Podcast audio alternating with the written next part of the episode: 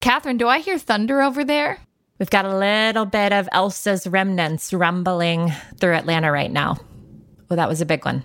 So climate change is happening now in the middle of our podcast with Hurricane Elsa. It is happening right now. Do not record audio in the summer in the South. It is risky business.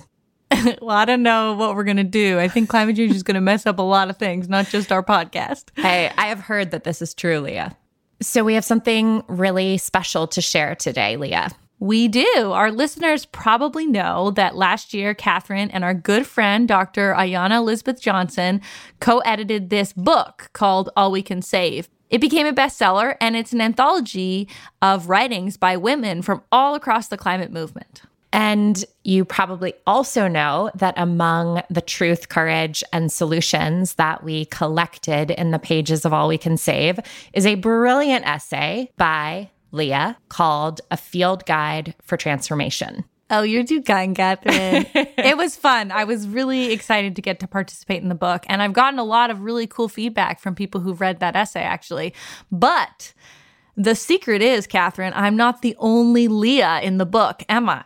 You are not the only Leah. There is another really brilliant essay by Leah Penniman, who is a Black Creole farmer, author, food justice activist, and she is the founder of Soul Fire Farm, which is in New York and has the mission to end racism in the food system and to reclaim ancestral connection to the land. And that's what she writes about in this fabulous essay called Black Gold. I really loved the essay because apart from being a climate wonk and, I don't know, doing a lot of policy work and research and fun stuff like that, I'm also a really big gardener. And I have become rather obsessed with soil over the last few years.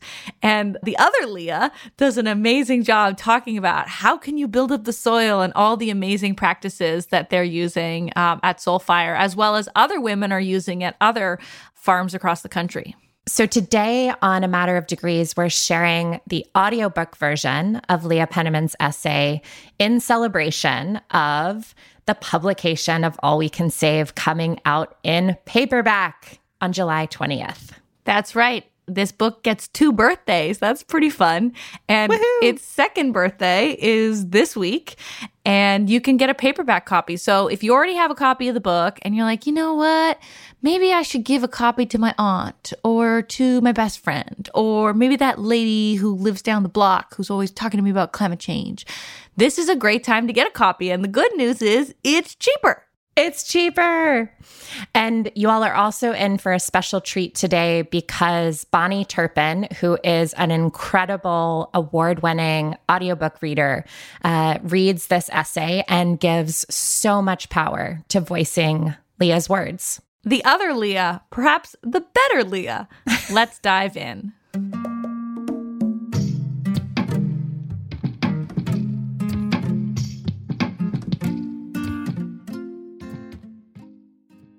Black Gold by Leah Penniman. Read by Bahni Turpin. Dejour Carter refused to get out of the van parked in the gravel driveway at Soul Fire Farm in Grafton, New York. The other teens in his program emerged skeptical, but Dejour lingered in the van with his hood up, headphones on, eyes averted. There was no way he was going to get mud on his new Jordans, and no way he would soil his hands with the dirty work of farming. I didn't blame him. Almost without exception, when I ask Black visitors to the farm what they first think of when they see the soil, they respond with slavery or plantation. Our families fled the red clays of Georgia for good reason. The memories of chattel slavery, sharecropping, convict leasing, and lynching were bound up with our relationship to the earth. For many of our ancestors, freedom from terror and separation from the soil were synonymous. While the adult mentors in DeJour's summer program were fired up about this field trip to a Black-led farm focused on food justice, Dejour was not on board. I tried to convince him that although the land was the scene of the crime, as Chris Bolden Newsom, farm manager at Sankofa Farm, put it, she was never the criminal. But Dejour was unconvinced. It was only when he saw the group departing on a tour that his fear of being left alone in a forest full of bears overcame his fear of dirt. He joined us, removing his Jordans to protect them from the damp earth, and allowing, at last, the soil to make direct contact with the soles of his bare feet. Dejour, typically stoic and reserved, broke into tears during the closing circle at the end of that day. He explained that when he was very young, his grandmother had shown him how to garden and how to gently hold a handful of soil teeming with insects. She had died years ago, and he had forgotten these lessons. When he removed his shoes on the tour and let the mud reach his feet, the memory of her and of the land traveled from the earth through his soles and to his heart. He said that it felt like he was finally home. Our sacred ancestral relationship with soil. The truth is that for thousands of years, Black people have had a sacred relationship with soil that far surpasses our two hundred forty-six years of enslavement and seventy-five years of sharecropping in the United States. For many, this period of land-based terror has devastated that connection. We have confused the subjugation our ancestors experienced on land with the land herself, naming her the oppressor and running toward paved streets without looking back. We do not stoop, sweat, harvest, or even get dirty, because we imagine that would revert us to bondage. Part of the work of healing our relationship with soil is unearthing and relearning the lessons of soil reverence from the past. We can trace Black people's sacred relationship with soil back at least to the reign of Cleopatra in Egypt, beginning in fifty-one B C E, recognizing the earthworm's contributions to the fertility of Egyptian soil. Cleopatra declared the animal sacred and decreed that no one, not even a farmer, was allowed to harm or remove an earthworm for fear of offending the deity of fertility. Worms of the Nile River Valley are thought to have been a significant contributor to the extraordinary fertility of Egyptian soils. In West Africa, the depth of highly fertile anthropogenic soils serves as a meter stick for the age of communities.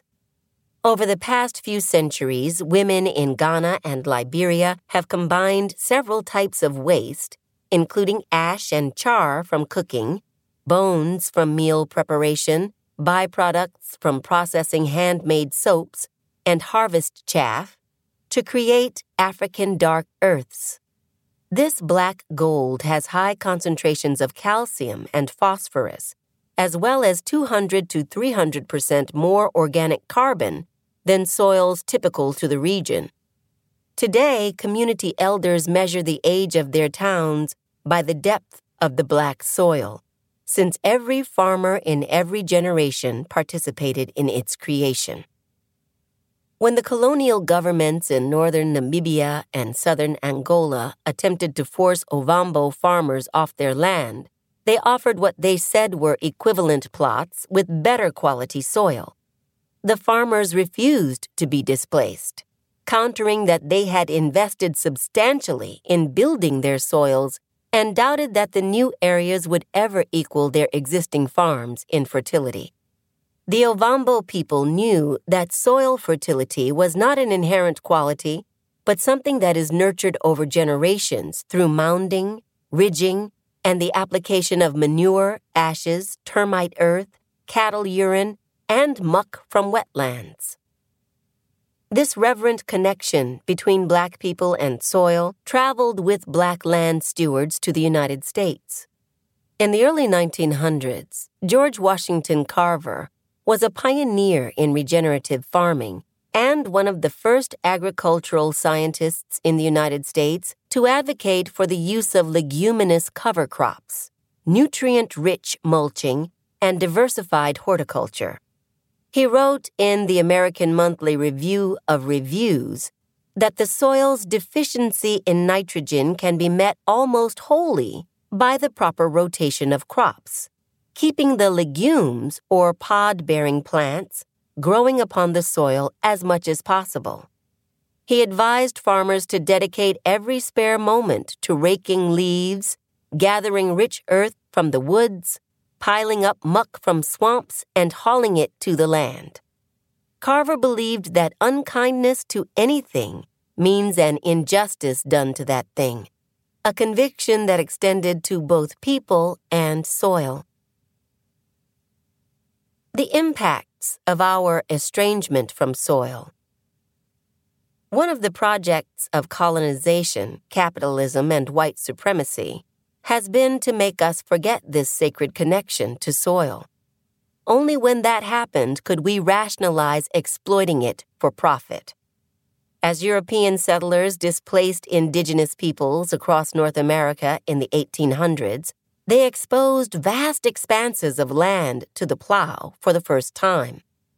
It took only a few decades of intense tillage to drive around fifty percent of the original organic matter from the soil into the sky as carbon dioxide.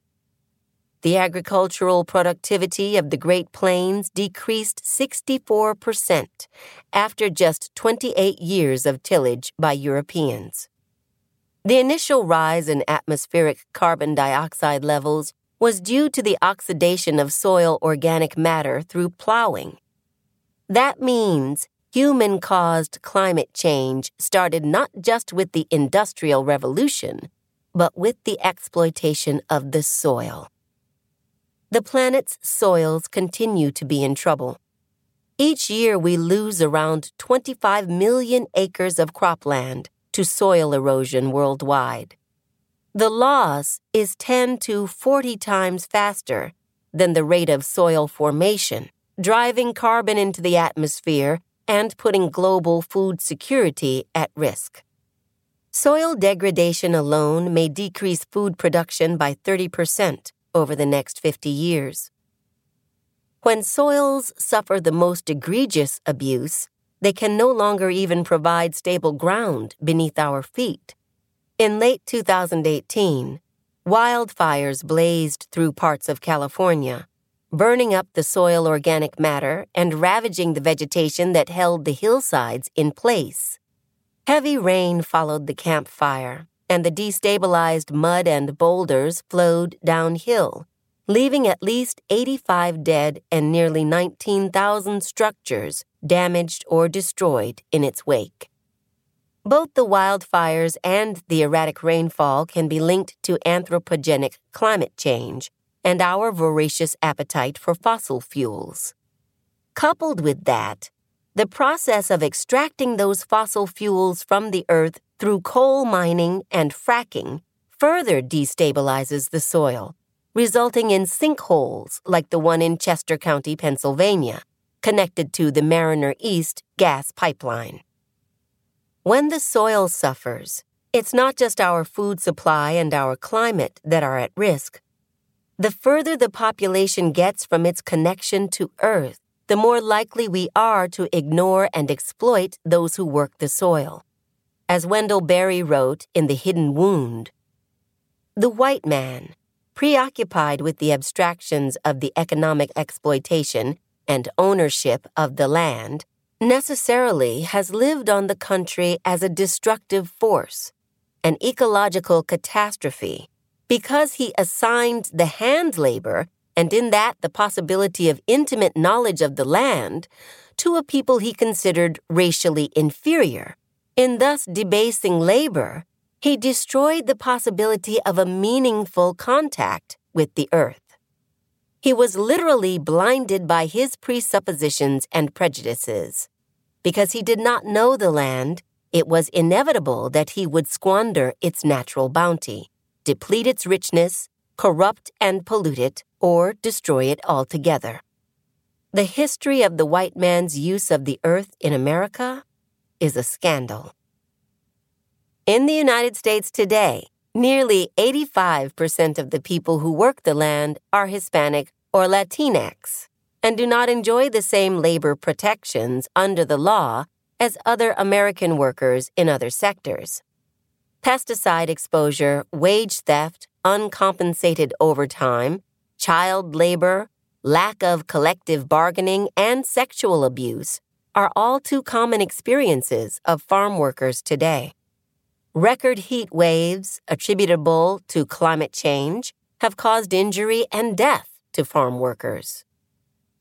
Society's abuse of soil and atmosphere has led to dire consequences for communities of color across the globe who are disproportionately harmed by climate change.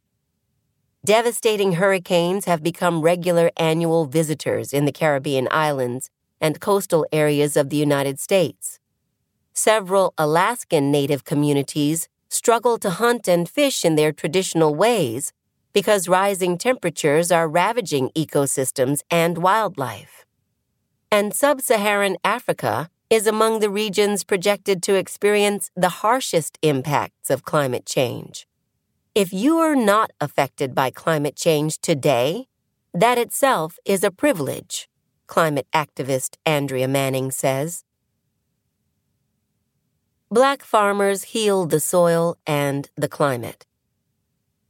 But the same communities on the front lines of climate impacts are also on the front lines of climate solutions. A new generation of Black farmers is using heritage farming practices to undo some of the damage first brought on by the intense tillage of early European settlers. Their practices drove around half of the organic matter from the soil into the sky as carbon dioxide. Agriculture continues to have a profound impact on the climate. Along with forestry, deforestation, and other land use, it contributes roughly twenty-four percent of global greenhouse gas emissions. Now, Black farmers are using heritage practices to reduce emissions and to capture excess carbon from the air and trap it in the soil. Our ancestral strategies are bolstered by Western science and listed among the most substantive solutions to global warming, per Project Drawdown's analysis.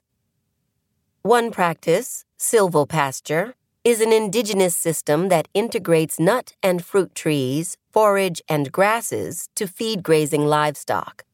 Another, regenerative agriculture, involves minimal soil disturbance, organic production, compost application, the use of cover crops, and crop rotation. Both systems harness plants to capture greenhouse gases. Plants are nature's alchemists, transforming atmospheric carbon dioxide into sugar and trapping it on the land where it belongs. Here are examples of how three women-led farms are putting these practices to work. High Hog Farm, Grayson, Georgia. Not everyone in the Black farming community is as excited about fiber as Keisha Cameron.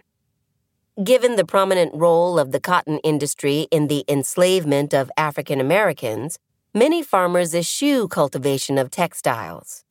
We are largely absent from the industry on every scale, she explains. Yet these agrarian art ways and life ways are part of our heritage. At High Hog Farm, Cameron and her family are working to establish tree guilds, a system where fruit trees are surrounded by a variety of crops, in this case, indigo, cotton, and flax. They also raise heritage breeds of sheep, goats, rabbits, horses, chickens, and worms in an integrated silvopasture system and sell fiber and meat. One of her favorite varieties is American chinchillas, rabbits that consume a wider diversity of forage than goats and fertilize the pasture with their manure. Their goal is a closed loop where all the fertility the farm needs is created in place. They pack a lot of enterprises into a small space, We have five acres, she says playfully, just enough to be dangerous. In his book, The Carbon Farming Solution, Eric Toensmeier writes that silvopasture systems can absorb more than two metric tons of carbon per acre every year, stored in above and below ground biomass of grasses, shrubs, and trees. Emissions released by grazing animals can be completely offset by the carbon sequestered in well-managed pastures. In addition to healing the climate, silvopasture is a joyful practice. I get to play with sheep and bunnies. What could be better? Cameron poses. Soul Fire Farm, Grafton, New York.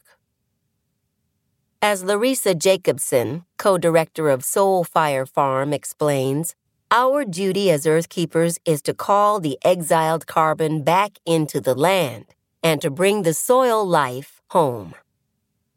When we first arrived on the land in two thousand six, the soil was tired. Nearly all of the topsoil had washed down the hill or been burned up into the sky. Our shovel tips met hard pan, gray clay, and the soil tests revealed a meager three to four percent organic carbon. Like so many black farmers who have been historically dispossessed of land, we were fortunate to be able to afford even a few acres of marginal soil. We would make do. The egg-laying chickens were the first contributors to the soil healing, pecking and scratching while depositing their rich manure over the land. We then added layers of compost, forest leaves, hay, and brown paper to form mounds for planting. As George Washington Carver advocated, we diligently planted leguminous cover crops wherever bare soil could be found, transmuting atmospheric carbon and nitrogen into solid form. Under Larissa's leadership, we minimized tractor tillage and used innovative but low-tech methods like placing tarps over empty beds to discourage weeds.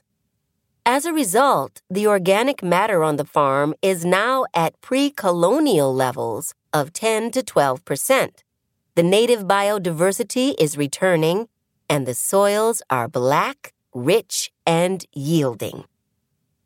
My nickname on the farm is Perennial Papa because of my love affair with plants whose life cycles extend across many seasons. Unlike annuals, which are born, mature, and die in just one year, perennial plants know how to rest through the long winters and resume their growth in the spring thaw. Apples, blueberries, bee balm, mint, elderberry, peaches, and strawberries are among the myriad perennials I planted on the farm with the goal of trapping even more carbon beneath the soil. Nature abhors a monoculture, which is a large expanse of one single crop. Instead, nature plants trees together with shrubs, forbs, and grasses, and has animals grazing through the system. We mimic nature's technology by creating our own agroforestry system, which may be the most climate-healthy type of farming possible. Soul Fire Farm is a training center where thousands of aspiring black and brown farmers attend courses in Afro-Indigenous regenerative agriculture. Our goal is to catalyze and support a new generation of climate-savvy farmers committed to justice and healing. Our ancestral grandmothers braided seeds and hope into their hair before being forced to board transatlantic slave ships, believing against odds in a future on soil. If they did not give up on us, their descendants in those trying times, who are we to abandon faith? So we plant our seeds as well. Fresh Future Farm, North Charleston, South Carolina.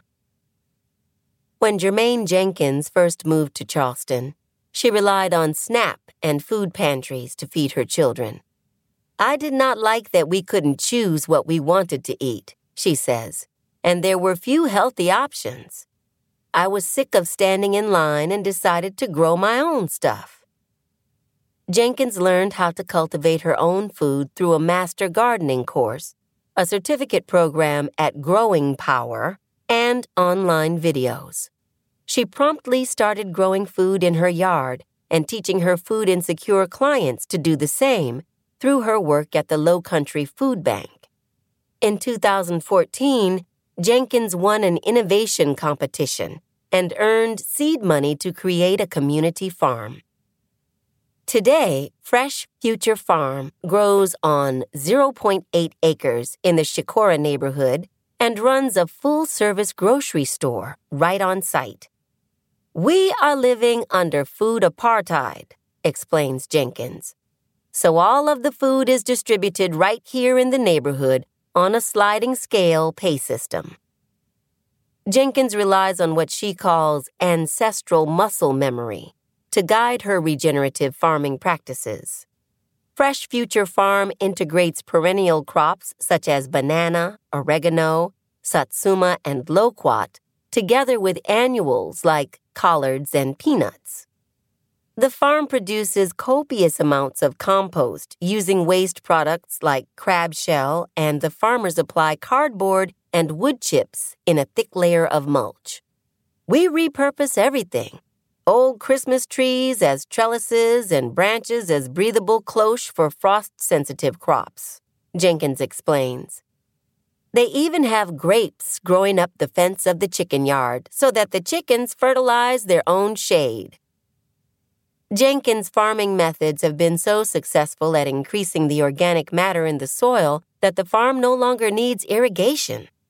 It is also less vulnerable to flooding. "Two winters ago, we had four inches of snow. Our soil absorbed all of it," Jenkins says. Toensmeier writes that for every one percent increase in soil organic matter, we sequester roughly eight point five metric tons of atmospheric carbon per acre. If all of us were to farm like Jenkins, Jacobson, and Cameron, we could potentially put three hundred billion metric tons of carbon dioxide back in the soil where it belongs. To keep warming to one point five degrees Celsius, we need both dramatic emissions reductions and widespread carbon sequestration. Shifting our agricultural practices could comprise fifteen percent of the puzzle, according to Project Drawdown. Soil and healing. The soil stewards of generations past recognized that healthy soil is not only imperative for our food and climate security, it is also foundational for our cultural and emotional well-being. My teachers, the Queen Mothers of Odumase Krobo, Ghana, admonished, "How can it be that you Americans put a seed in the ground and you do not pray, sing, dance, or pour libations, and you expect the earth to feed you? The earth is a relative, not a commodity. That is why you are all sick." Even Western science agrees that part of our sickness is connected to estrangement from the soil, positing that exposure to the microbiome of a healthy soil offers benefits to mental health that rival antidepressants. After mice were treated with Mycobacterium vaccae, a friendly soil bacteria, their brains produced more of the mood-regulating hormone serotonin. Some scientists are now advocating that we play in the dirt to care for our psychological health. We see the benefits of soil anecdotally on our farm with the youth and adult participants who come to learn Afro-Indigenous soil regeneration methods. While the curriculum focuses on such nerdy details as the correlation between earthworm count and soil organic matter, participants often reflect that the main thing they gain from their time with the dirt is healing and the strength to leave behind addictions, toxic relationships, poor diets, and demeaning work environments. Our ancestors teach us that it's not just soil bacteria that contribute to this healing process. Part of African cosmology is that the spirits of our ancestors persist in the earth, and transmit messages of encouragement and guidance to us through contact with the soil. Further, we believe the earth herself is a living, conscious spirit imparting wisdom. When we regard a handful of woodland soil, rich in the mycelium that transmits sugars and messages between trees, we are made privy to the inner world of the forest superorganism and its secrets of sharing and interdependence. In healing our relationship with soil, we heal the climate and we heal ourselves. Like Dejour, we are welcomed home to a profound web of belonging that extends beyond the boundaries of self and species.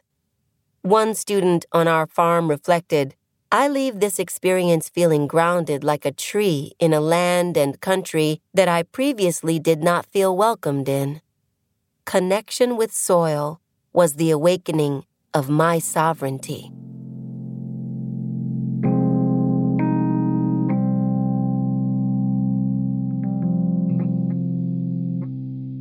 You just heard Leah Penniman's essay, Black Gold, from the anthology All We Can Save, and it was read by Bahni Turpin. So, Leah, what do you think about this essay? I really loved it. It made me reflect on a lot of things. Probably the top thing it brought to mind was this issue of topsoil and how much has been lost in the modern period, how much carbon has been lost from the topsoil, how much culture has been lost, at, particularly when African Americans were brought over as part of slavery. I think she just tells such amazing stories of people being displaced from their land all over the world and losing their work, losing their work that is literally found in the soil with these amazing carbon stores done through generations in topsoil. I think the entanglement of abuse to the land and abuse to people, particularly Black Americans, and also the healing that is possible of racism, the human spirit, communities, the soil, the way that these things are so profoundly intertwined. I think Leah just gives incredible voice to that. Yeah, and you know, when she was writing about people getting displaced from their land, Black people not being allowed to keep their topsoil, it actually really reminded me of the recent Netflix documentary series, High on the Hog, hosted by Stephen Satterfield. There is a scene or a sort of short story as part of that amazing collection of documentaries, uh, which looks at this woman named Gabrielle Etienne, who is from North Carolina and has this farm that she has been working on that she has inherited from her family, and she is getting displaced from it as part of the documentary. It's happening at the same time, and she's going to lose this piece of land. And I remember when I was watching the documentary, I just thought, no, she's going to lose all her topsoil. She's going to lose all the work that she put in it. You know, people think like, oh, we'll just move somebody from here to there. Land is the same. And what Leah Penniman reminds us is that that's not true at all. That when you get a piece of land, particularly when Black Americans have been given land, it's often been totally degraded. It doesn't have those carbon stores. It's not land that's going to support life and farming. And it's amazing to hear the story that Leah Penniman tells us about Soul Fire Farm, but also about other Black women farming in the United States, where they've made this huge contribution to restoring land.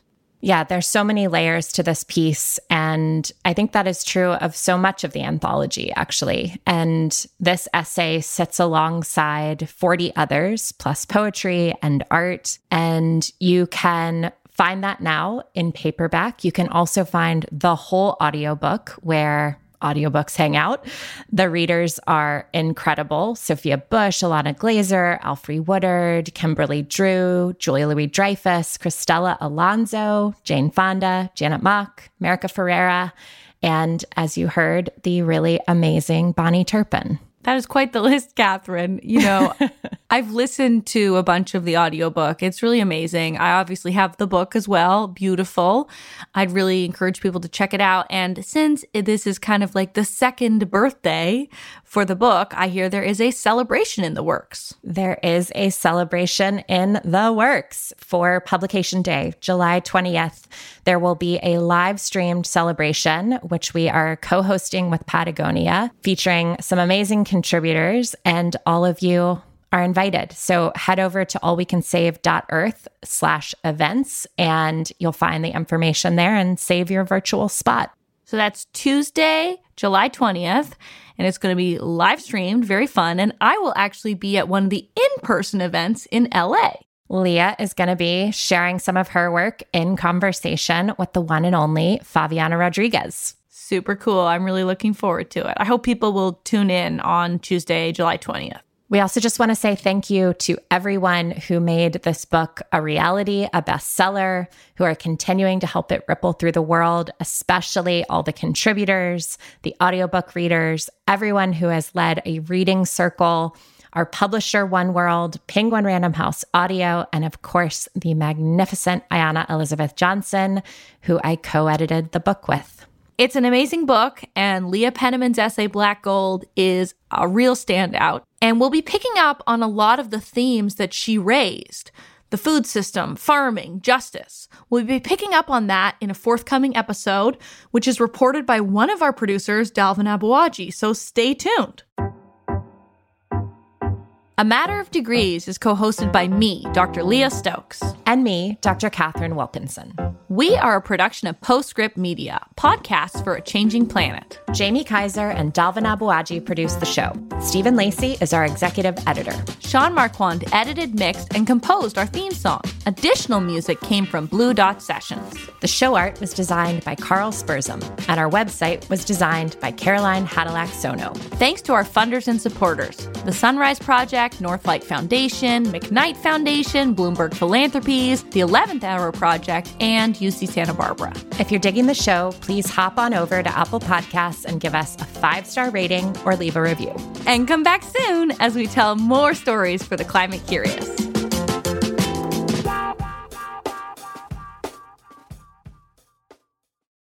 It's the credits dance. It's here. I don't know why I always do this at the end. It's like you're in some kind of like, I don't know, marching band sort of dance troupe. Yeah, exactly.